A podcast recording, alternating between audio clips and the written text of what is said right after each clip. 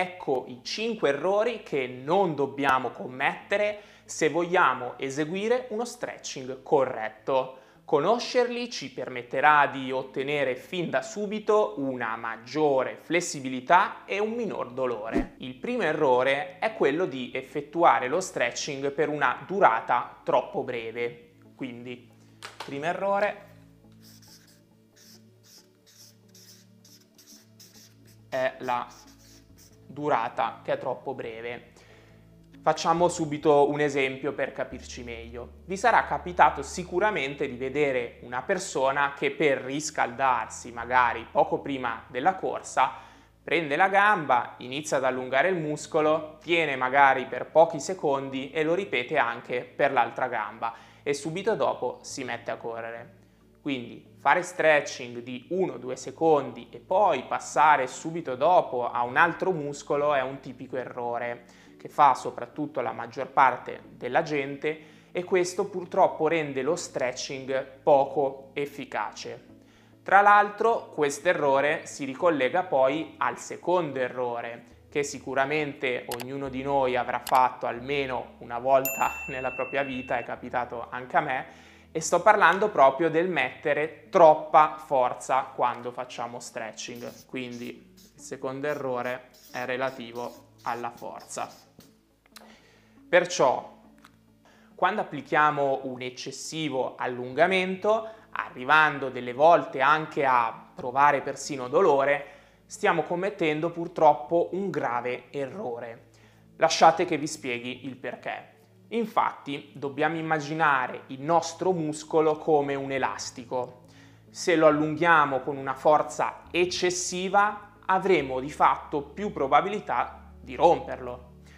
Ecco, i nostri muscoli funzionano più o meno in questo modo. Quindi se applichiamo un allungamento troppo intenso avremo anche più probabilità di andare incontro a lesioni, come ad esempio uno stiramento o uno strappo muscolare.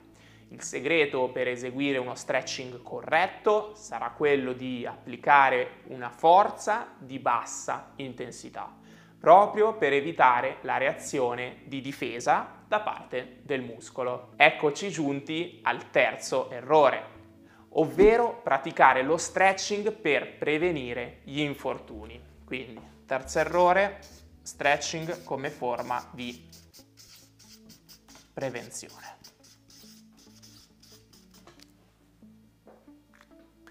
In realtà questo è un falso mito che è stato recentemente sfatato Infatti dovete sapere che negli ultimi anni molti studi hanno proprio dimostrato che lo stretching non è molto efficace nel ridurre il rischio di infortunarsi.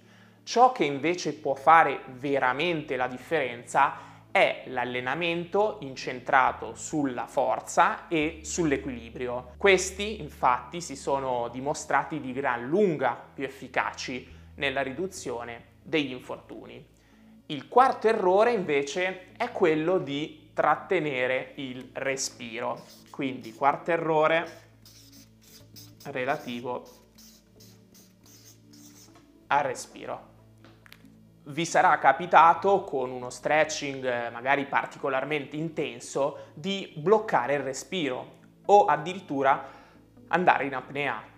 Ecco, per evitare che questo accada, la respirazione durante lo stretching dovrà essere normale e tranquilla e non dovremo mai trattenere il respiro. Questo è estremamente importante perché? Perché una corretta respirazione ci permette di avere un'adeguata ossigenazione che a sua volta garantisce la riduzione della tensione e anche un maggiore rilassamento. Il quinto errore è quello di mettere in atto dei compensi, quindi famosi compensi. E quando lo facciamo, purtroppo, il muscolo non si allunga correttamente. Lasciate che mi spieghi meglio. Se non allontano le due estremità del muscolo, non otterrò mai uno stretching veramente efficace.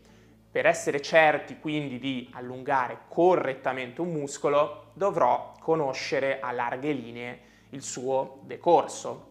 Potrò quindi consultare un professionista che mi guiderà nella corretta esecuzione oppure guardare un video o anche semplicemente leggere un libro.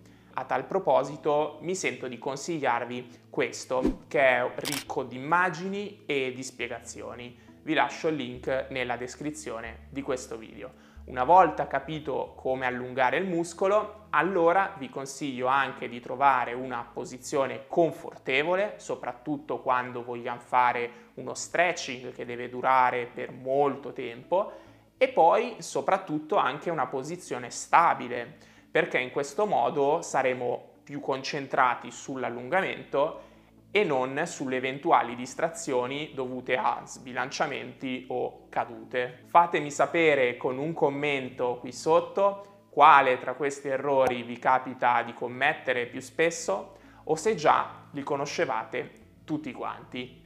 Arrivati a questo punto probabilmente sarete curiosi di sapere come si esegue uno stretching corretto e per impararlo allora vi consiglio di guardare questo video in cui troverete tutto quello che c'è da conoscere e da sapere sullo stretching. Iscrivetevi al canale, attivate anche la campanella delle notifiche per non perdere i nuovi video e se questo contenuto vi è stato utile fatemelo sapere lasciando un mi piace. Io come sempre vi auguro anche una splendida giornata.